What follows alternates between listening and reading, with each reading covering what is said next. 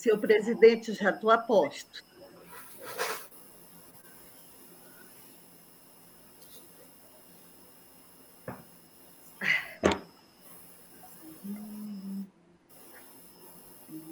Eu fui pegar a comida. Hum. Eu estou sozinha em casa. Muito bem, conselheira. Isso é bom, isso é bom. Então vamos. Passamos ao processo 140.591, e continua com a palavra Vossa Excelência, conselheira Nalu Maria, com a palavra. Pois não, senhor presidente, obrigada. Essa nova etapa de fazer as sessões virtuais, ela tem essas interrupções. É... Mas obrigada. Agora, vamos lá. É o 140, 521, conselheira. 591, né? Trata os autos, é, tratam os autos de tomada de conta especial da Prefeitura Municipal de Manuel Urbano, tendo como, como responsável o senhor Alianute Silva, prefeita época, instaurada por essa Cor de conta, Contas em cumprimento ao disposto no item 2 do Acordo número 11.871 de 2020, cujo objeto é a apuração dos valores exatos do saldo financeiro e dos bens móveis e imóveis no período de 2016, nos termos do parágrafo 1 do artigo 44 da Lei Complementar Estadual 38 de 93. O processo foi distribuído a mim, teve a análise da segunda IGCE é, o senhor é, Ali Anuti foi devidamente citado, é, não, não apresentou a defesa, e o doutor Mário Sérgio Nelly de Oliveira pronuncia-se a folha 37. É o relatório, senhor presidente. Obrigado, nobre conselheira. Com a palavra, Sua Excelência, a procuradora, para a sua manifestação. Senhor presidente, senhoras e senhores, trata-se de tomada de contas especial em cumprimento ao disposto no item 2 do Acordo 11.871-2020 plenário, para apurar o valor exato do saldo financeiro e dos bens móveis e imóveis do Poder Executivo de Manuel Urbano, executivo de 2016. Microfone ligado. Sob a responsabilidade do senhor Ali Anuti Silva, ex-prefeito, nos termos do parágrafo 1 do artigo 44 da Lei Complementar Estadual 38 de 93. A segunda Inspetoria Geral de Controle Externo, após transcorrido em Albis a fase do contraditório, estendida ao senhor José Olineide Benigno, contador da matéria, apontou os seguintes achados ausência de comprovação de saldo transferido para o exercício seguinte, da ordem de R$ 1.439,43, contrariando o artigo 103 da Lei 4.320 de 64, e a ausência de comprovação por meio de inventário dos bens móveis no valor de R$ 848.092,93 e de bens imóveis no montante de R$ 2 milhões R$ 21.833,47, contrariando os artigos 94, 95 e 96 da Lei Federal 4.320. Nestas condições, diante de que não cabe mais a esta Corte o julgamento das contas dos prefeitos da jurisdição, sugerimos a emissão de, do parecer prévio recomendando a reprovação da matéria, com fulcro nas alíneas B e C do inciso 3 do artigo 51 da Lei Complementar 38 de 93, por analogia, mediante a consignação da necessidade de devolução à origem pelo implicado de R$ 1.439,46, sem prejuízo de determinação da inclusão dos bens em questão na contabilidade e documentação da, da unidade é o pronunciamento, senhor presidente.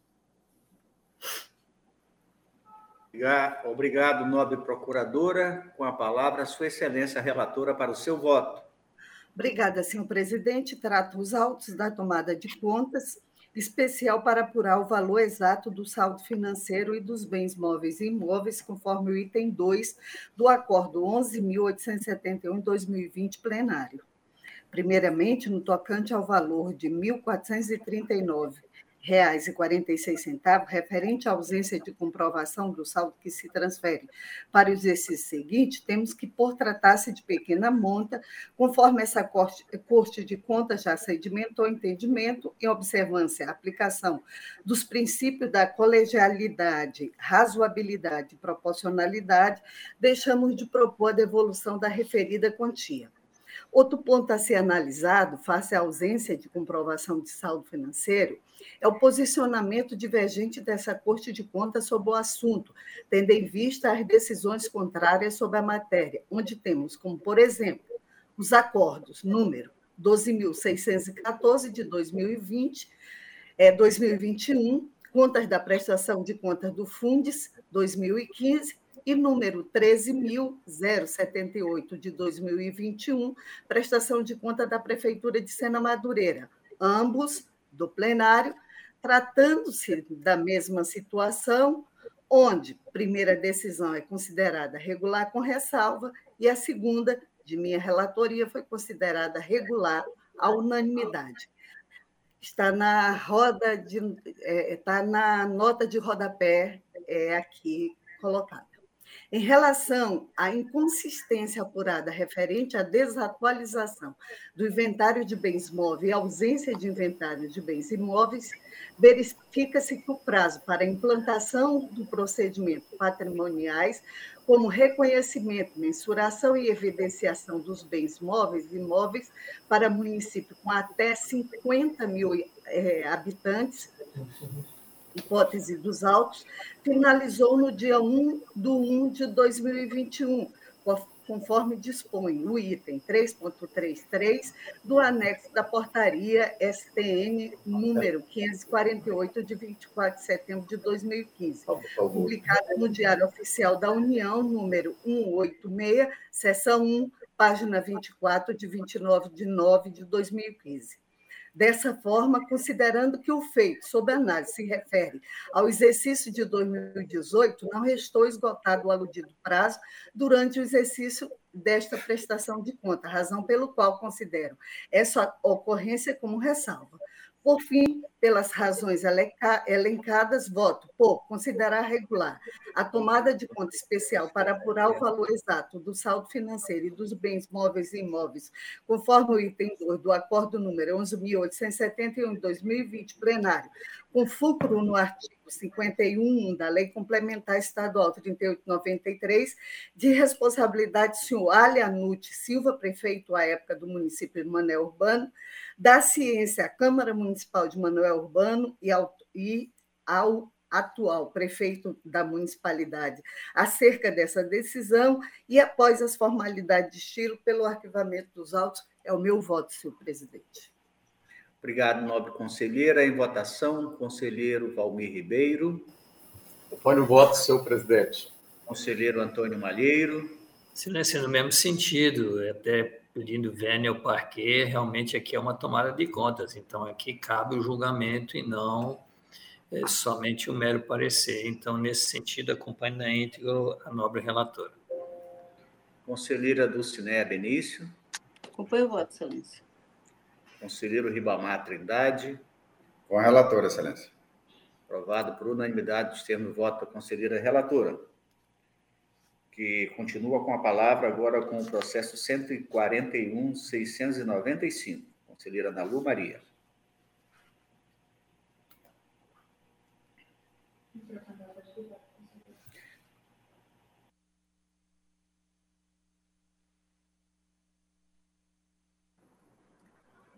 Está sem sono, Lu. Desculpa, gente. Obrigada, Ana. Trata-se de, é, é, de, consulta formulada pelo senhor Renan da Costa Silva, presidente da Câmara Municipal de Mâncio Lima, requerendo o posicionamento desse Tribunal de Contas acerca da possibilidade de concessão de auxílio alimentação aos vereadores e servidores daquela Câmara Municipal, bem como sobre a possibilidade de concessão de reajuste anual aos subsídios dos vereadores. Houve o despacho da, papel, da papeleta, é, as dúvidas foram é, colocadas em quatro é, posicionamentos. É possível a concessão de auxílio alimentação para os vereadores e servidores da Câmara Municipal de Manso Lima? É possível a concessão de reajuste anual e subsídios dos vereadores da Câmara Municipal de Manso Lima? Quanto na, e é enquanto na indagação do presidente da Câmara foi apresentada outros termos. É possível conceder auxílio alimentação aos vereadores e servidores a título de indenização, tendo a Câmara dotação orçamentária, e havendo a possibilidade de conceder o auxílio alimentação, qual o instrumento legal para concedê-lo? Houve o nosso posicionamento sempre preciso da nossa DAFO, e também o Ministério Público de Contas, por parte do doutor João Isidro de Melo Neto, que pronuncia-se as folhas 33 a 38. É o relatório, senhor presidente. Obrigado, nobre conselheira. Com a palavra, Sua Excelência, a Procuradora, para a sua manifestação. Senhor presidente, senhoras e senhores, trata-se de consulta formulada pelo presidente da Câmara Municipal de Manso Lima, senhor Renan da Costa Silva, objetivando o posicionamento deste tribunal acerca da possibilidade de concessão de auxílio alimentação aos vereadores e servidores da, daquela casa legislativa e sobre a possibilidade de concessão de reajuste anual ao subsídio dos vereadores. Tendo em vista a similaridade das matérias no tocante à concessão de auxílio alimentação, o conselheiro presidente desta corte, em atenção à proposta da procuradora-chefe do parquê, decidiu pela tramitação em, apre, em apenso do processo 141.702, acima referenciado, da lavra do senhor Francisco Luciano Costa de Queiroz, presidente da Câmara Municipal de Bujari. Encaminhados à instrução, a área técnica manifestou-se preliminarmente pelo recebimento dos expedientes, considerando a legitimidade das partes consulentes e por referirem-se à, matéria de competência desta Corte, apesar de desacompanhados do parecer do órgão de assistência técnica ou jurídica respectivo, conforme orienta o parágrafo 2 do artigo 142 do Regimento Interno da Corte. Quanto à análise de mérito, no tocante ao questionamento acerca da concessão de auxílio alimentação para servidores e vereadores, a Diretoria de Auditoria Financeira Orçamentária optou por fazer análise de forma separada, em razão da natureza jurídica distinta dos agentes elegíveis ao aludido benefício, entendendo ainda que as demandas referem-se à sua concessão sob a forma de vantagem pecuniária. Assim, no que concerne aos servidores públicos, pontuou que o auxílio alimentação consiste em vantagem pecuniária para cobrir despesas com alimentação no exercício das atividades laborais, não se incorporando à remuneração nem aos proventos de aposentadoria, razões pela quais inexiste óbice a sua concessão, desde que devidamente autorizada em lei, em face do princípio da reserva legal previsto na Constituição Federal de 88, colacionando alguns entendimentos de, de tribunais de contas pátrios, bem como da Suprema Corte do país. Súmula vinculante 55. Ressalta ainda a necessidade de que tais gastos estejam previstos na Lei de Diretriz Orçamentária e na Lei Orçamentária Anual, que atendam às exigências previstas na Lei de Responsabilidade Fiscal sobretudo aos mandamentos contidos nos artigos 15, 16 e 17, na Lei, de, eh, na lei 4.320 de 64 e na Constituição Federal de 88, acrescentando que o auxílio alimentação possui natureza de verba indenizatória para os servidores admitidos sob o regime jurídico único, ou seja, estatutários, enquanto para os empregados públicos contratados sob a égide da consolidação das leis do trabalho, o referido benefício é considerado verba remuneratória, compondo a base de cálculo para os gastos com pessoal e para a contribuição previdenciária. No tocante aos vereadores, como agente, agentes políticos, a extensão do debatido benefício ainda traz controvérsia junto às Cortes de Contas, conforme entendimentos colacionados pela instrução às folhas 22 e 23, considerando que a Constituição veda expressamente o acréscimo de qualquer gratificação, abono, prêmio, verba de representação ou qualquer outra espécie remuneratória aos subsídios percebidos pelos parlamentares. Constituição Federal, artigo 39, parágrafo 4. Contudo, como o auxílio alimentação tem o objetivo de cobrir despesas com alimentação durante o período de exercício da atividade laboral, sendo pacífico na jurisprudência sua natureza indenizatória, a instrução concluiu que tal benefício poderá ser estendido aos vereadores em consonância à exceção prevista no parágrafo 11 do artigo 37 da Constituição Federal, conquanto seja feito de forma proporcional à atuação do vereador na sua atividade típica, respeitando-se os princípios da isonomia, proporcionalidade e razoabilidade. Acerca do segundo questionamento da Câmara de Mâncio Lima, concernente à concessão de reajuste anual aos vereadores daquela casa, a instrução colacionou jurisprudência da Suprema Corte do país no sentido de que a remuneração dos agentes políticos deve ser fixada pela Câmara Municipal para a legislatura subsequente, em observância ao disposto no inciso 6 do artigo 29 da Carta da República assim se manifestando pela impossibilidade da fixação de reajustes por meio de leis que entrem em eficácia na mesma legislatura, em face da sobredita vetação constitucional, e até que ocorra o julgamento do tema 1192 junto ao Supremo Tribunal Federal, cuja tese formulada pelo ministro Luiz Fux reconhecendo a existência de sua repercussão geral, propôs que é inconstitucional lei municipal que prevê o reajuste anual do subsídio de agentes políticos municipais por ofensa ao princípio da anterioridade previsto no artigo 29, inciso 6 da Constituição Federal. Dessa forma, a área técnica conclui: é possível a concessão do auxílio à alimentação aos servidores das câmaras desde que instituído por lei específica, que atenda ao disposto na Lei de Responsabilidade Fiscal, na Lei 4.320 de 64 e na Constituição Federal, observando-se ainda a relação mantida entre o servidor e o ente, a fim de se verificar, em face de sua natureza, o seu cômputo ou não como despesa com pessoal é possível a concessão do auxílio alimentação aos vereadores das câmaras municipais, desde que instituído por lei específica, respeitando-se os princípios da proporcionalidade e razoabilidade, e pela impossibilidade de concessão de revisão geral anual aos subsídios dos vereadores municipais, por constituir-se em violação ao princípio da anterioridade previsto no inciso 6 do artigo 29 da Constituição Federal de 88. O processo foi distribuído ao procurador João Isidro em 7 de março de 2022. Da análise dos autos, observa-se que as consultas, conquanto apresentem a lacuna relacionada ao parecer do órgão de assistência técnica ou jurídica respectivo, preenchem os demais requisitos de admissibilidade previstos na legislação aplicável, ensejando o seu conhecimento.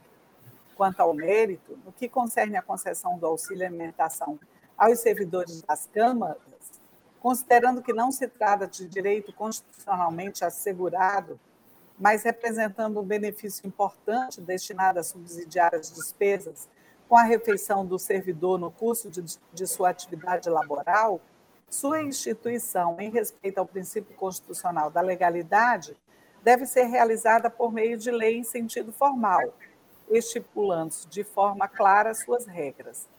Tal benefício poderá ser estendido aos vereadores, considerando que a vinculação dos agentes políticos ao aparelho go governamental possui característica institucional e estatutária e não profissional, aliada ao caráter potencialmente indenizatório da verba é, súmula vinculante 55, sob a égide da exceção contida no parágrafo 11 do artigo 37 da Constituição Federal de 88.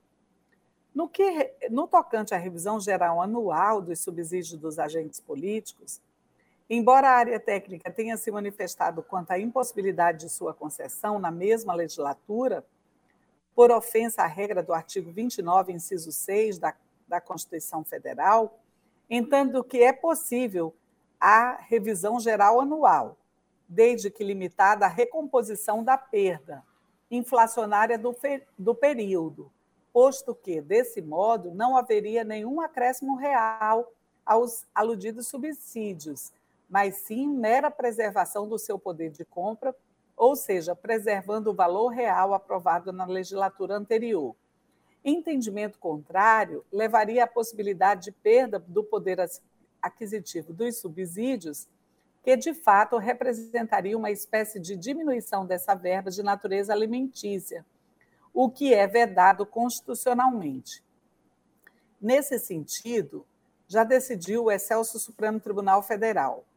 O reajuste de remuneração e subsídios por lei específica tem por objeto a readequação da retribuição pecuniária devida pelo exercício de determinado cargo, ajustando a realidade das suas responsabilidades, atribuições e mercado de trabalho, enquanto que a revisão geral anual tem por escopo a mera recomposição do poder aquisitivo das remunerações e subsídios de todos os servidores públicos e agentes políticos de determinado ente federativo, a de 3.968, é, publicada no Diário de Justiça eletrônico de 18 de 12 de 2019. É certo que, em economias estáveis, onde é possível se prever com certo grau de certeza científica a perda inflacionária que vai ocorrer na legislatura subsequente à da fixação de subsídios, estes poderiam contemplar o valor necessário à recomposição média das perdas esperadas no período, de modo que não haveria necessidade de nenhuma recomposição anual. No entanto, em economias como a nossa, onde reina a instabilidade e a imprevisibilidade inflacionária, inclusive com influências externas, como, por exemplo, a da, a da guerra hoje em andamento entre Rússia e Ucrânia, isso não é possível, justificando a recomposição anual dos subsídios nos limites acima impostos. Observe-se que não se trata de reajuste anual de subsídios, mas sim de mera recomposição, visando protegê-lo contra a perda do seu poder aquisitivo, hipótese contemplada na segunda parte do mandamento contido no, no artigo 37, inciso 10 da Constituição Federal de 88, também para quem, é, para quem para, para quem recebe subsídio. Artigo 37, 10. A remuneração dos servidores públicos e o subsídio de que trata o parágrafo 4 do artigo 39 somente poderão ser fixados ou alterados por lei específica, observada a iniciativa privativa em cada caso, assegurada a revisão geral anual, sempre na mesma data e sem distinção de índices. Ante o exposto, este MPC opina pelo conhecimento das consultas protocoladas pelas câmaras municipais de Mansulino e Bujari, instauradas nos processos 141.695 e 141.702, respectivamente, tendo em vista o preenchimento dos requisitos previstos para a espécie, e quanto ao mérito pela resposta nos seguintes termos. É possível a concessão do auxílio alimentação aos servidores das câmaras municipais, desde que instituído por lei específica, atenda ao disposto na Lei de Responsabilidade Fiscal, na Lei 4.320-64 e na Constituição Federal, observando-se ainda a relação mantida entre o servidor e o ente, a fim de verificar, é, em face de sua natureza, o seu cômputo ou não como despesa com pessoal. É possível a concessão do auxílio alimentação aos vereadores, é, desde que instituído por lei específica, respeitando-se os princípios da proporcionalidade e razoabilidade. E é possível que aos vereadores seja concedida a revisão geral anual de seus subsídios, desde que aplicada somente para corrigir perdas inflacionárias, obedecendo-se aos limites constitucionais e aos princípios da proporcionalidade irrazoabilidade, sob pena de configurar reajuste vedado pelo princípio da anterioridade. Constituição Federal de 88, artigo 29, inciso 6. É o pronunciamento, senhor presidente. Obrigado, nobre procuradora. Com a palavra, a sua excelência relatora para o seu voto.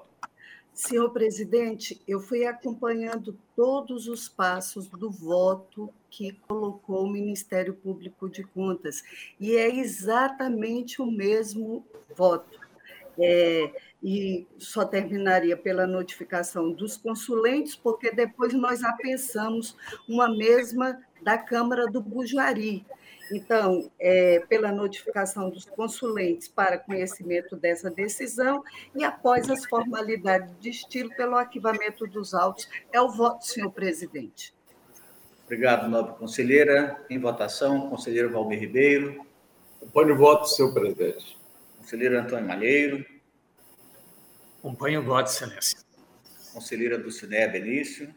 Acompanho o voto, excelência. Conselheiro Ribamar Trindade. Acompanha a relatora, excelência. Aprovado por unanimidade nos termos do voto da conselheira relatora. Passamos ao processo 132-157, que tem como relator a sua excelência o conselheiro José Ribamar Trindade. Quem passa a palavra? Obrigado, senhor presidente. É, novo procurador, doutora Ana Helena, conselheiros e conselheiras trata o presente processo da prestação de contas da Secretaria de Estado de Segurança Pública, referente ao exercício 2018, apresentada tempestivamente, que teve como gestores os senhores Emilson Farias da Silva, Vanderlei Scherer Thomas e Carlos Flávio Gomes Portela Richard, nos períodos de 1 de janeiro a 5 de abril, de 6 de abril a 15 de outubro e 16 de outubro a 31 de dezembro de 2018, respectivamente. O orçamento inicial da secretaria foi de R$ 51.063.625,37, sendo alterado no decorrer do exercício para R$ 36.859.222,12. As despesas realizadas no exercício foram no valor de R$ 16.974.094,43, resultando em um superávit orçamentário de R$ 19.885.127,69. A inspetoria analisou os dados e a documentação apresentada e emitiu relatório técnico apontando inicialmente algumas falhas e irregularidades. Os gestores é, apresentaram defesa em duas oportunidades e a inspetoria, é, em seu relatório conclusivo, as folhas 11.727 a 11.731, é, apontou que restou como ressalva o envio do inventário analítico dos bens imóveis. O Ministério Público, por meio do seu Luiz Procurador, doutor João Isidro de Melo Neto, pronunciou-se as folhas 11.746 a 11.747. É o relatório, senhor presidente, senhoras e senhores conselheiros. Obrigado, nobre conselheiro. Com a palavra, Sua Excelência a Procuradora, para a sua manifestação. É, senhor presidente, senhoras e senhores, das peças constantes do feito, verifica-se que o apontamento referente à falta do inventário geral dos bens imóveis da origem foi considerado pela instrução apenas uma ressalva às contas em telas, sob o reiterado argumento dos prazos constantes na portaria STN 548 de 2015. Esta norma dispõe, dispõe sobre prazos limite para a adoção dos procedimentos contábeis patrimoniais aplicáveis aos entes da federação, com vista à consolidação das contas públicas da União, dos Estados, do Distrito Federal e dos municípios, sob a mesma base conceitual, o que não elimina a obrigatoriedade da comprovação e registro do patrimônio público, conferindo fidedignidade à contabilidade apresentada, consoante o disposto nos artigos 94 a 96 é, da Lei 4.320 de 64, combinado com as normas brasileiras de contabilidade aplicáveis ao setor público, sintetizadas no Manual de Contabilidade aplicável ao setor público, sétima edição. Ante exposto, este MPC opina, pelo julgamento da presente prestação de contas como irregular, com base no inciso 51, inciso 3, a linha B da Lei Complementar Estadual 38 de 93, e pela aplicação de multa-sanção é, previsto no artigo 89.2 Inciso 2 da Lei Complementar 38 de 93 aos senhores Emilson Farias da Silva, Vanderlei Scherer Thomas e Carlos Flávio Gomes Portela Richard, secretários de Estado da Secretaria de Estado de Segurança Pública no exercício de 2018, em razão da ausência de comprovação do saldo da conta de bens imóveis do, do balanço patrimonial apresentado no valor de R$ 32.272.171,39, que se constitui em grave infração às normas legais de regência da matéria, tendo em vista que o controle patrimonial consiste em ações sistemáticas de registros administrativos e contábeis dos bens públicos, cuja guarda esteve sob a tutela dos, dos citados gestores em 2018. É o pronunciamento, senhor presidente. Obrigado, nobre procuradora. Com a palavra, Sua Excelência, relatora, para o seu voto.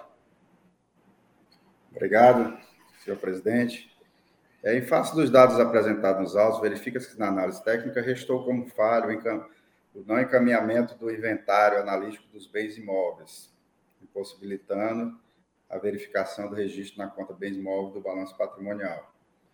Em relação a essa ausência, esta Corte de Conta decidiu, em caso semelhante, que o levantamento dos bens imóveis está a cargo da Procuradoria-Geral do Estado, devendo ainda ser verificado o prazo previsto na Portaria 548, de 24 de setembro de 2015, que, no caso em análise, expirou apenas em 1 de janeiro de 2019, conforme tabela de prazos de referência da portaria. Assim sendo, considerando os precedentes do plenário desta Corte de Conta, em casos análogos, voto por julgar regulares com ressalva as contas da Secretaria de Estado de Segurança Pública, referente ao exercício 2018 de responsabilidade dos senhores Emílio Farias da Silva, Vanderlei Sherry Thomas e Carlos Flávio Gomes Portela Richard, nos períodos de 1 de janeiro a 5 de abril, de, 5, de 6 de abril a 15 de outubro e de 16 de outubro a 31 de dezembro de 2018, respectivamente.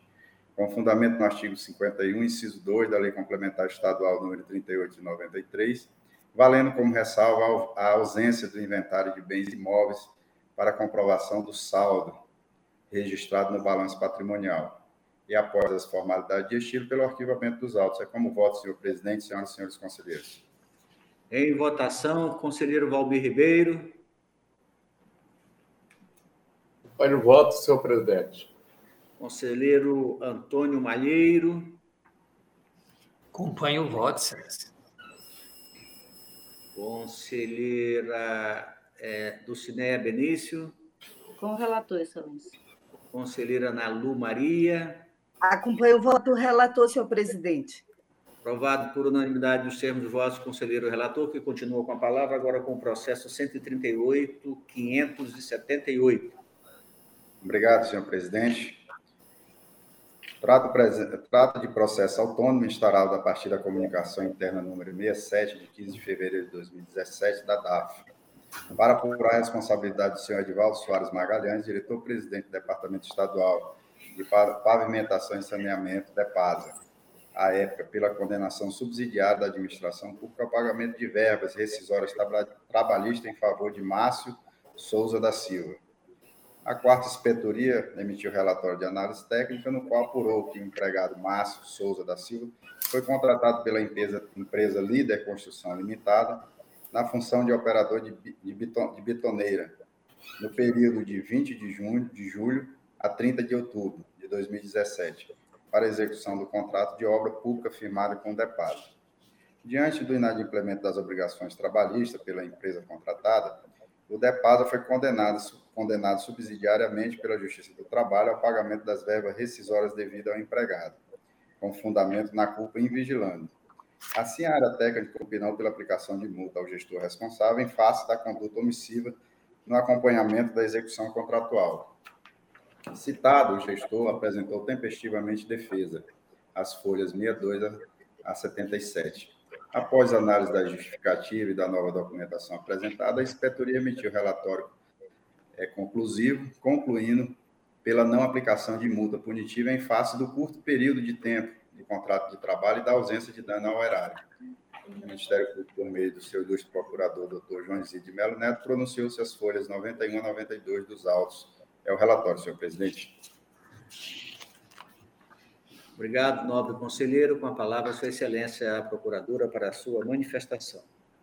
Senhor presidente, senhoras e senhores, trata o presente feito de apuração de responsabilidade do gestor do Departamento Estadual de Pavimentação e Saneamento, DEPASA, em razão da condenação subsidiária do órgão público ao pagamento de verbas trabalhistas em favor de Márcio Souza da Silva, funcionário de empresa contratada pelo ente, proferida nos autos do processo judicial é, 82, 40, é, 46, 2016, 5.14.425, que tramitou na vara do trabalho de Plácido de Castro. Regularmente instruída, as folhas 13 a 19, 68 a 71, a instrução opinou, após a fase do contraditório, pela não aplicação de multa ao senhor Edivaldo Soares de Magalhães, considerando que, mesmo constatada sua culpa em vigilando por ausência de acompanhamento da execução contratual, fato que ensejou em responsabilidade subsidiária pelo pagamento dos créditos trabalhistas reclamados nos autos supracitados, mas em razão do do período insignificante em que o reclamante prestou serviços em obra do DEPASA, quatro meses e dez dias, entendeu ser um período muito curto para caracterizar omissão quanto à correção de atos irregulares da referida contratação. E a ausência de dano ao erário, pela constatação de que os valores depositados judicialmente pelo DEPASA para quitação do débito trabalhista em questão foram oriundos de bloqueio judicial de créditos devidos pelo DEPASA à empresa contratada. O processo chegou ao Ministério Público eh, de Contas em 16 de outubro de 2019. Compulsão dos autos, verifica-se que a insignificância no tempo laboral do autor da reclamação trabalhista que originou o processo judicial não tem relação de similaridade com o entendimento esboçado pela Corte de Contas no Acórdão 02 de 2014 da primeira Câmara, considerando que nos autos respectivos apurou-se irregularidade em processo de contratação de servidor pela Prefeitura de Sena Madureira. Já no presente caso, trata-se de contratação de empresa para execução de obra de engenharia cuja fiscalização do contratante envolve, entre outros aspectos, a verificação dos efetivos pagamentos das obrigações trabalhistas e previdenciárias correlatas, evitando a responsabilização subsidiária por culpa em vigilando, como restou caracterizado no processo judicial suprapensionado, devidamente julgado na esfera competente. Ante exposto, este MPC opina pela responsabilização do senhor Edvaldo Soares de Magalhães, presidente do DEPAS à época, ante a conduta omissiva apurada no curso da execução do contrato 09213-049-A, redundando em condenação subsidiária decorrente de demanda trabalhista, e pela condenação do senhor Edivaldo Soares de Magalhães ao pagamento de multa-sanção em valor a ser fixado pelo plenário em razão do exposto no item anterior, consoante previsão incerta no inciso 2 do artigo 89 da Lei Complementar Estadual 38 de 93. É o pronunciamento, senhor presidente. Obrigado, nobre procuradora. Com a palavra, Sua Excelência, o relator, para o seu voto. Obrigado, senhor presidente. Conforme verificado pela área técnica, o empregado Márcio Souza da Silva foi contratado pela empresa Líder Construção Limitada na função de operador de betoneira no período de 20 de julho a 30 de outubro de 2017, para execução do contrato 09-2013-049-A, firmado com o DEPASA, cujo objeto era a execução de obras de saneamento ambiental de, de, canal, de, de canal a céu aberto no município de Plácido de Castro.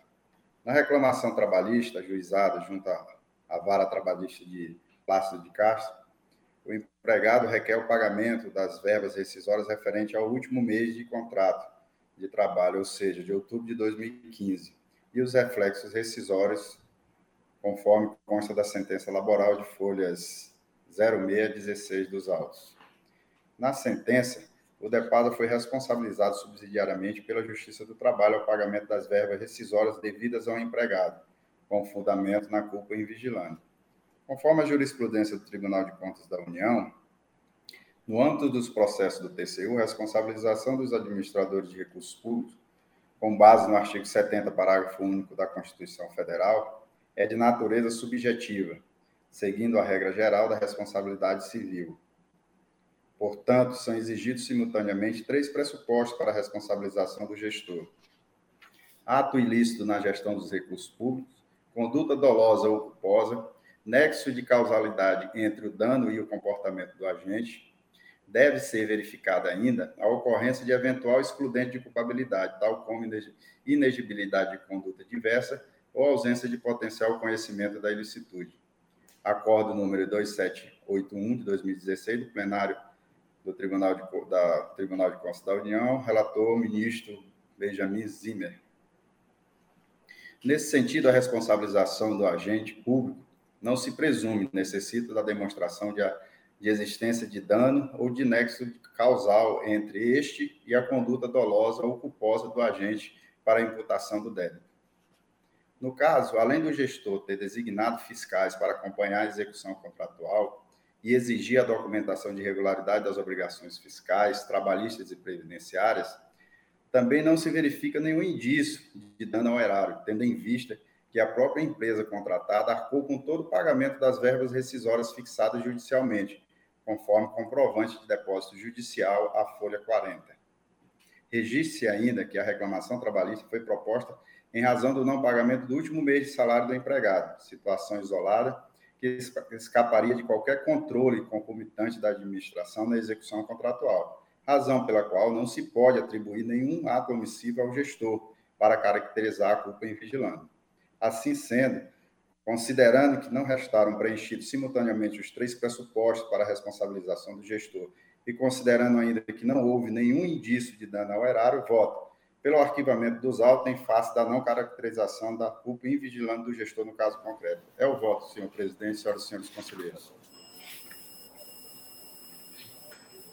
Em votação, conselheiro Valmir Ribeiro. Põe o voto, senhor presidente. Conselheiro Antônio Malheiro. Excelência, o gestor correu risco, mas não causou nenhum dano. Então, eu acompanho na íntegra o voto do nobre relator. Conselheira Dulcinea Benício. Com o relator, excelência. Conselheira Ana Lu Maria. Acompanho o relator, senhor presidente. Aprovado por unanimidade nos termos do voto do conselheiro relator. Encerrada a pauta, nós temos aqui nas, nos expedientes, são três expedientes. Eu vou pedir para a nossa é, secretária. É, excelência, excelência eu queria, antes ainda chegar dos expedientes, é, chegou a, a decisão liminar do, do, do, do, do TJ sobre a cautelar, que foi dada ontem por nós. Então, só para comunicar, nem vou ler a cautelar, a cautelar eu distribuí a todos os conselheiros.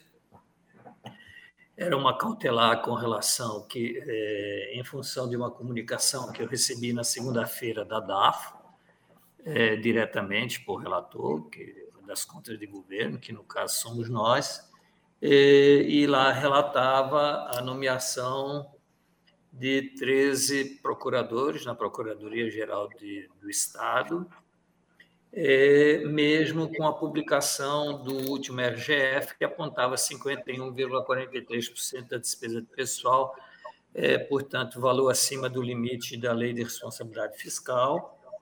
Nós emitimos a cautelar na terça-feira, e a Procuradoria-Geral do Estado, dentro do seu direito, recorreu da nossa eh, medida cautelar ao TJ e, eh, durante a sessão, nós fomos notificados, e eu vou ler só o final, portanto, com relação a isso, para que todos também tenham conhecimento. Então, afinal, é, defiro o pedido liminar a fim de suspender a decisão cautelar proferida nos autos do processo 142.342 do Tribunal de Contas do Estado do Acre. Até o julgamento do presidente, mandamos. Notifiquem-se as autoridades coatoras para prestar informações no prazo de 10 dias, dê ciência do feito ao órgão de representação judicial, da pessoa jurídica interessada, notifique-se igualmente a Assembleia Legislativa do Estado do Acre para que querendo preste informações que julgue necessárias é, no prazo legal. é, e assina, então, o nobre desembargador Pedrinho Vaz. Então, é para trazer o, o comunicado, tendo em vista que extra pauta esse processo entraria, então, em função disso, estarei remetendo, então, o processo ao presidente em face dos 10 dias que foi dado para as comunicações. Então, era só para trazer o assunto a, a Vossas Excelências. Senhor presidente. Obrigado, obrigado só um pouquinho. Obrigado, senhor presidente. É, essa presidência também recebeu, foi notificado hoje às 10 horas e pouco, anotei o horário lá, também da decisão do Tribunal de Justiça. Então, encaminhei também uma cópia para Vossa Excelência. Pois não, Nalu? Senhor presidente, eu só quero parabenizar o conselheiro é, Malheiro é, é, isso é um ato, eu acho que independente do, da, da situação de, de que perdemos ou ganhamos qualquer cautelar, foi barrado ou não, isso para mim depende. O importante é que nós estamos olhando. É, a cautelar é tem uma situação que não pode ocorrer.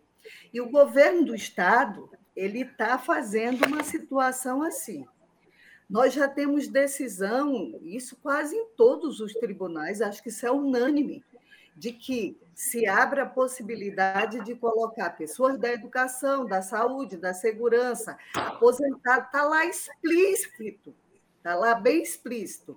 Aqui, o governo do Estado abre a possibilidade para a Procuradoria.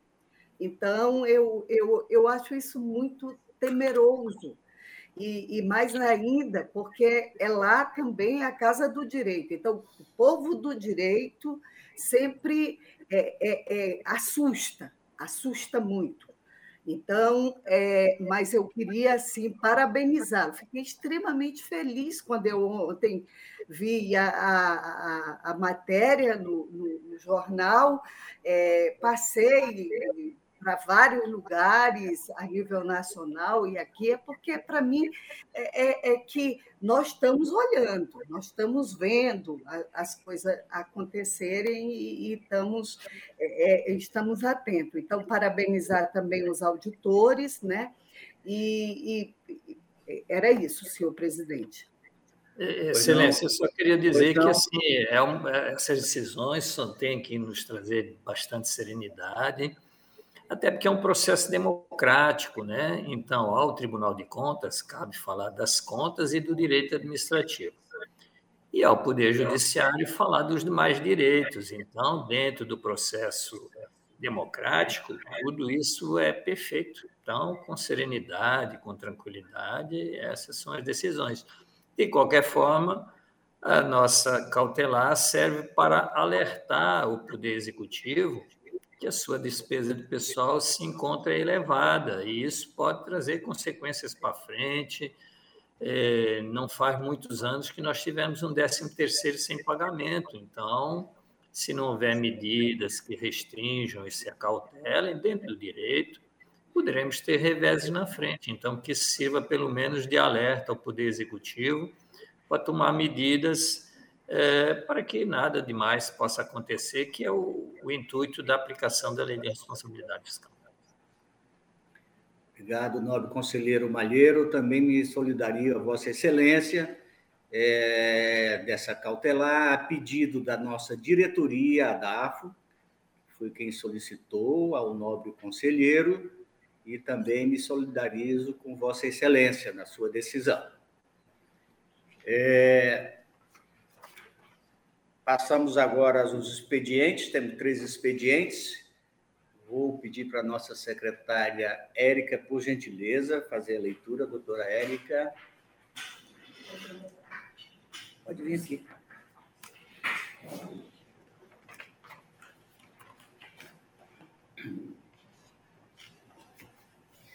Bom dia a todos.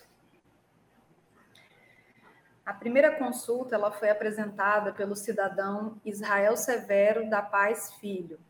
Nela ele faz primeiramente algumas explanações sobre o quinto concurso para o cargo de defensor público do Estado. Fala também sobre o incremento orçamentário da Defensoria Pública na lei, na lei orçamentária anual desse ano e mencionou também algumas decisões judiciais, entre elas uma ação popular que versa sobre a necessidade de mais defensores públicos. Então, seu questionamento ele foi feito nos seguintes termos: Considerando o aumento orçamentário e ainda a prescrição da legislação correlata de que a mera reposição de cargos vagos não implica impacto financeiro, solicita-se a seguinte informação desta ilustre Corte. Este incremento na Lei Orçamentária Anual de 2022 no orçamento da Defensoria Pública é suficiente para permitir a nomeação de cinco defensores públicos, cargos que permanecem vagos no quadro da instituição até o momento? Junto a essa consulta vieram em anexo né, cópia da Lei Orçamentária Anual de 2022, de 2021, cópia de uma decisão judicial da primeira Câmara Civil e cópias é, do Diário Oficial do Estado de alguns decretos que declararam vagos alguns cargos de defensor público. Ela não foi apresentada com parecer jurídico. A segunda consulta foi apresentada pela secretária de Estado de Saúde, a senhora Paula Augusto, Augusta Maia de Faria Mariano, e tem a finalidade de dirimir dúvida quanto ao instrumento legal para a realização de repasse de verbas destinadas ao pagamento de pessoal no âmbito do Instituto de Gestão de Saúde do Acre, IGESAC. A dúvida, portanto, consiste em saber se o instrumento de convênio é adequado ao pagamento dos salários dos empregados integrantes do QEE, quadro especial em extinção, durante o período de transição, bem como ao pagamento dos empregados da Comissão de Extinção do IGESAC, sendo que alguns integrantes dessa comissão são servidores da administração pública estadual cedidos ao Instituto. A consulta ela veio desacompanhada de parecer jurídico. A terceira e última consulta ela foi apresentada pelo prefeito municipal de Manso Lima, senhor Isaac de Souza Lima. A consulta inicialmente mencionou o acórdão 12.955 de 2021 do plenário desta corte, que determinou ao senhor Isaac que se abstenha de pagar os subsídios de prefeito, vice-prefeito e secretários municipais com base na Lei Municipal número 441 de 2021, por estar em desacordo com o artigo 8 da Lei Complementar Federal 173 de 2020, combinado com o artigo 21, inciso 2 da LRF. Ele faz um esclarecimento, né, dizendo que a lei municipal, essa 441, ela não foi aplicada em observância à legislação federal já mencionada, e que ela teria sua aplicabilidade somente a partir de janeiro de 2022. Então, diante dessa situação, ele apresenta o seguinte questionamento: Seria possível aplicar o aumento dos subsídios de prefeito, vice-prefeito secretários municipais a partir de 2022, uma vez que a lei ainda encontra-se vigente? O consulente ele também não apresentou parecer jurídico. Obrigado, doutora Érica. Como já todas essas, esses três, essas três é, consultas estão, foram disponibilizadas no nosso, no nosso link, no nosso rede de WhatsApp, entre todos nós, é, ouço agora a palavra da nobre, da nobre procuradora, doutora Ana, com dois N's. Obrigada, presidente. É, senhor presidente, senhoras e senhores, é, com relação à primeira consulta né, oferecida pelo cidadão, é, eu opino pelo não recebimento da mesma, uma vez que ele não se encontra dentre as autoridades é, legitimadas para a espécie, nos termos do artigo 142, parágrafo 1 do Regimento Interno do Tribunal.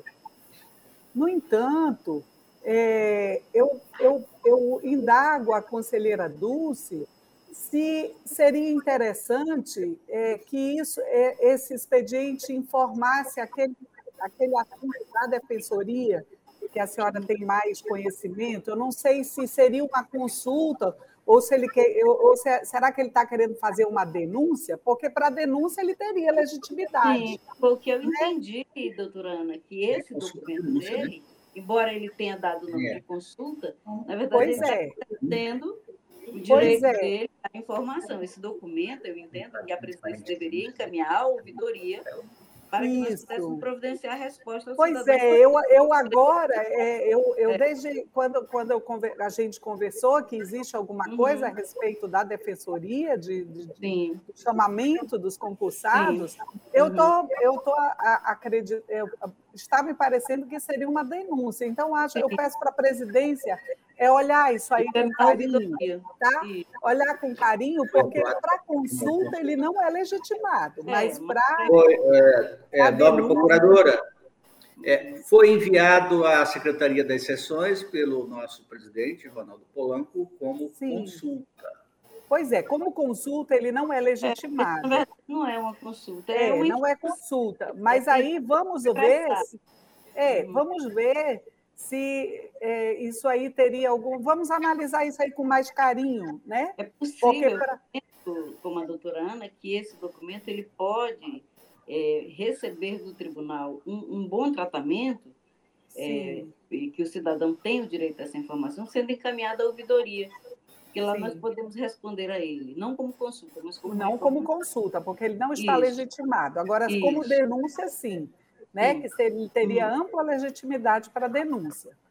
É, com relação às outras duas consultas, tanto da, a, da, da secretária de saúde como do prefeito municipal, são autoridades legitimadas para a espécie, né, conforme o parágrafo 1 do artigo 142 do regimento interno.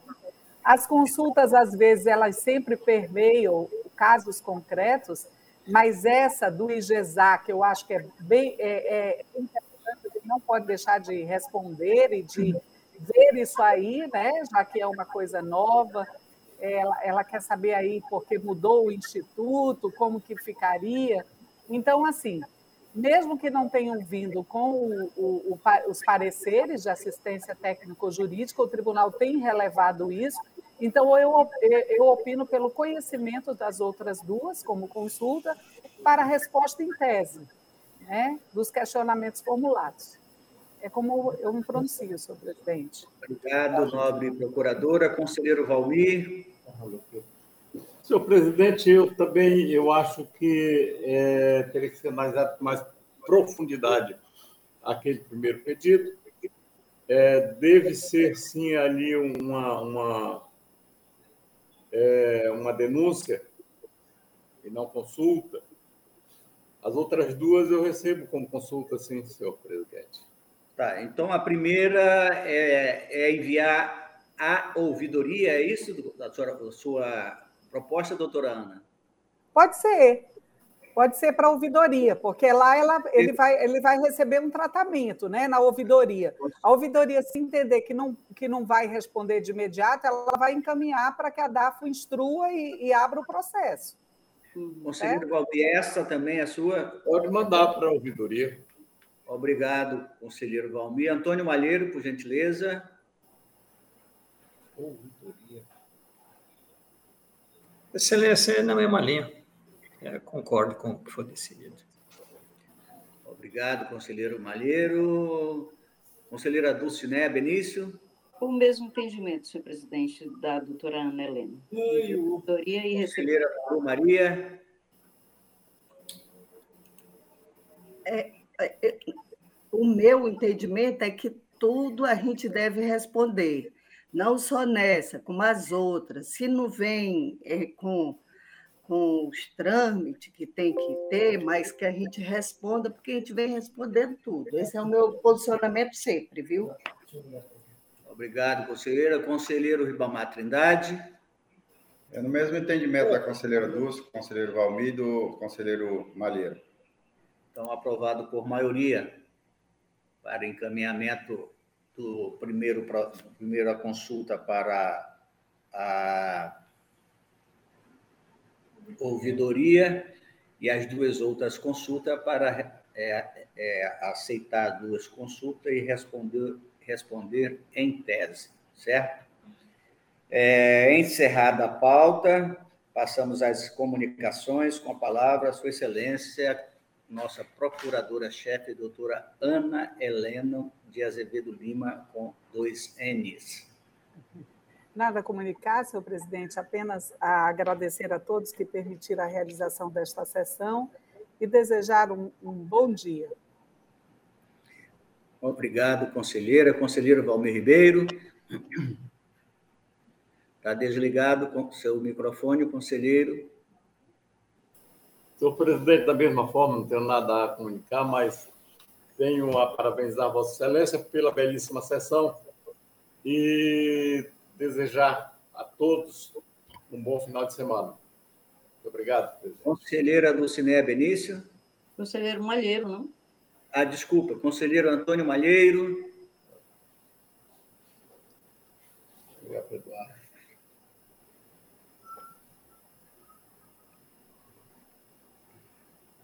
Conselheiro Antônio Malheiro, se encontra ainda? Está vivo. Conselheira Dulce, ele Hum? Conselheira Lucinéia Benício. Obrigada, presidente. É, cumprimentar a todos e agradecer a todos que nos, nos tornam possível é, a prestação desse serviço, nesse formato. Cumprimentar também a todos os auditores de controle externo pelo seu dia, que foi ontem, dia 27 de abril, é uma data que comemora a atuação do ministro da época, né, do governo Floriano Peixoto Cezedelo Correia, que inclusive leva o nome da escola do TCU, ele pediu demissão do cargo de ministro, porque o presidente, à época, se insurgiu contra uma decisão lá do TCU que estava questionando a nomeação de parentes. Então, esse dia, o dia 27 de abril, que é dedicado ao, ao auditor de controle externo, é uma data também em que se registra né, a atitude corajosa do ministro de então Zedelo Corrêa. Então, parabenizar todos os, os auditores de controle externo, né, pelo seu trabalho atuante em defesa de uma administração pública que se, se seja pautada né, pela aplicação correta dos recursos públicos, e o faço na pessoa da minha assessora Janice, que é auditora de controle externo.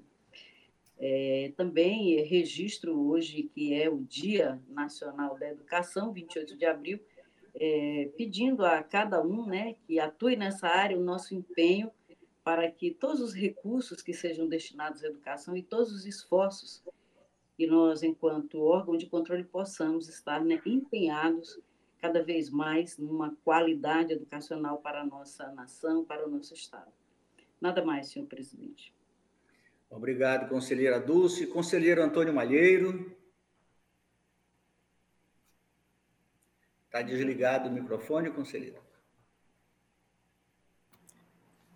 Obrigado, Excelência. Queria cumprimentar todos os presentes e nada mais a comunicar. Conselheira Nalu Maria. Senhor presidente, eu também ia falar que hoje é o Dia da Educação, e aí falar e parabenizar o nosso presidente, conselheiro Polanco. Nós estamos com a segunda oficina da gestão da educação orientada por indicadores está acontecendo ainda hoje a da Secretaria de Educação, da SEC, e que é do dia 25 ao dia 29. Hoje também nós tivemos a reunião com todos ali da área de, de Mâncio Lima, é, como é que é, a toda aquela área ali do, do Juruá, é, que vai ser a próxima, essa, a, a do Juruá vai ser agora dia 2 do 5 ao dia 6, sempre das 14 às 18. Rio Branco vai ser dia 9. É, a do Purus, que seria Manuel Urbano Santa Rosa, do Purus e Sena Madureira, seria 16, 16 a 20, das 14 às 18 o, o Baixo Acre, que é Capixaba, Porto Acre, Bujari, vai ser do dia 23 e 24 e 25 de maio. O, o, o Alto Acre, Assis Brasil, Brasilé, Pitaçolândia e Chapuri, dia 30 a 3 do 6. E o Baixo Acre, Acrelândia e Senador Guiomar, vai ser do dia 7 do 6, 8 e 9. É, essas oficinas é, é, é, um trabalho de mão mesmo, pesado, é aquele trabalho assim que não é você ficar aí e assistindo uma palestra, é uma oficina, e aí então você tem exercícios, tem trabalhos, Então, é, é, é uma coisa que muitas vezes nem todo mundo do tribunal está sabendo, mas o tribunal ele, ele vem é, é, fazendo um trabalho muito grande, forte mesmo, na área da educação. E, e aí, concluindo essas, essas oficinas, com certeza nós teremos como é, é, é, trabalhar as prestações de conta não só mais na área da conformidade, vendo a aplicação dos 25, mas vendo principalmente a qualidade dessa aplicação. E aí a, a, consistência de uma auditoria, consistência técnica, é, é, vai ser um ganho muito grande é, é para o Estado do Acre. Então, queria parabenizar o, pessoal da escola, as auditoras e auditores da escola, queria parabenizar é, é, o conselheiro Polanco, parabenizar a, a, o Binho e a professora Flávia por, por estarem fazendo esses trabalhos. Participei semana passada da de Tarauacá, Jordão e Feijó. Foi uma tarde maravilhosa, maravilhosa mesmo.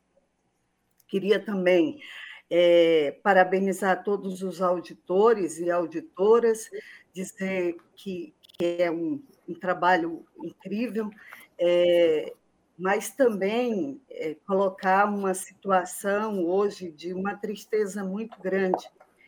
Hoje é, é, morreu uma professora, uma, além de professora, uma diretora de escola, uma pessoa que, que a gente tinha um, um, um, trabalho, eu e o Gustavo, a gente, há três anos atrás, fez um trabalho é, sobre educação, de mostrando as, as boas ações. E, e entre essas boas ações estava da Escola Maria Lúcia é, Morim, e então eu, eu gostaria de dizer é, da tristeza imensa que hoje eu tenho da morte da Vilane, é, da professora Vilane Boaventura. A Vilane era filha do professor é, é, Toca, os mais antigos conhecem, lembram, foi meu professor de educação física, e, e, e, era tão competente quanto ele. Eu acho que essa questão da educação ela, ela era é, é meia hereditária. E a, a, a Vilânia ela é menina nova, nova, não aguentou um transplante, e, e, uma menina nova e fez um trabalho revolucionário naquela escola ali, do Bosque, ali da, da eu nunca sei a parte ali do que fica ali perto dos bombeiros, é, onde termina um bairro e começa o outro ali. Mas é a escola Maria Lúcia Morim, Marim. É, é, ela fez um trabalho brilhante naquela escola, brilhante. E hoje uma menina nova demais morreu.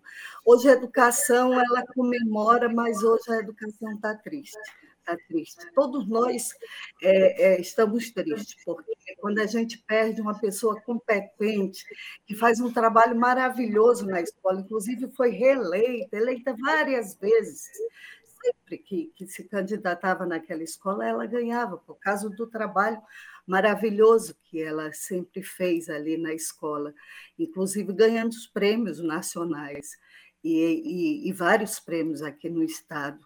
Então, é, é, minha tristeza imensa, imensa mesmo, é, é, é, da perda da, da professora Vilane Boaventura. Obrigado, conselheira Nalu, conselheiro Ribamar Trindade. Obrigado, presidente. Só agradecer a Deus por participar mais uma vez dessa sessão e nada mais a comunicar. Obrigado. Também agradeço a todos que participaram dessa sessão, aqueles que estão nos ouvindo pela rádio web e o YouTube.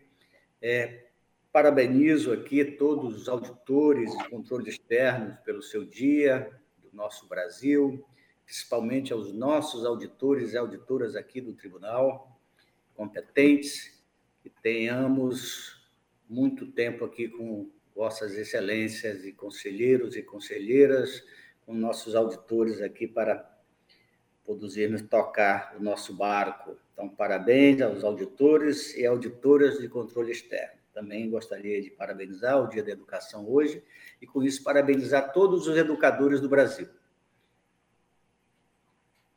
É, encerrado, então, a pauta, dou por encerrado a presente sessão e convoco uma outra para dia e hora regimental. E agora, após os procedimentos de estilo, dou por encerrada a presente sessão.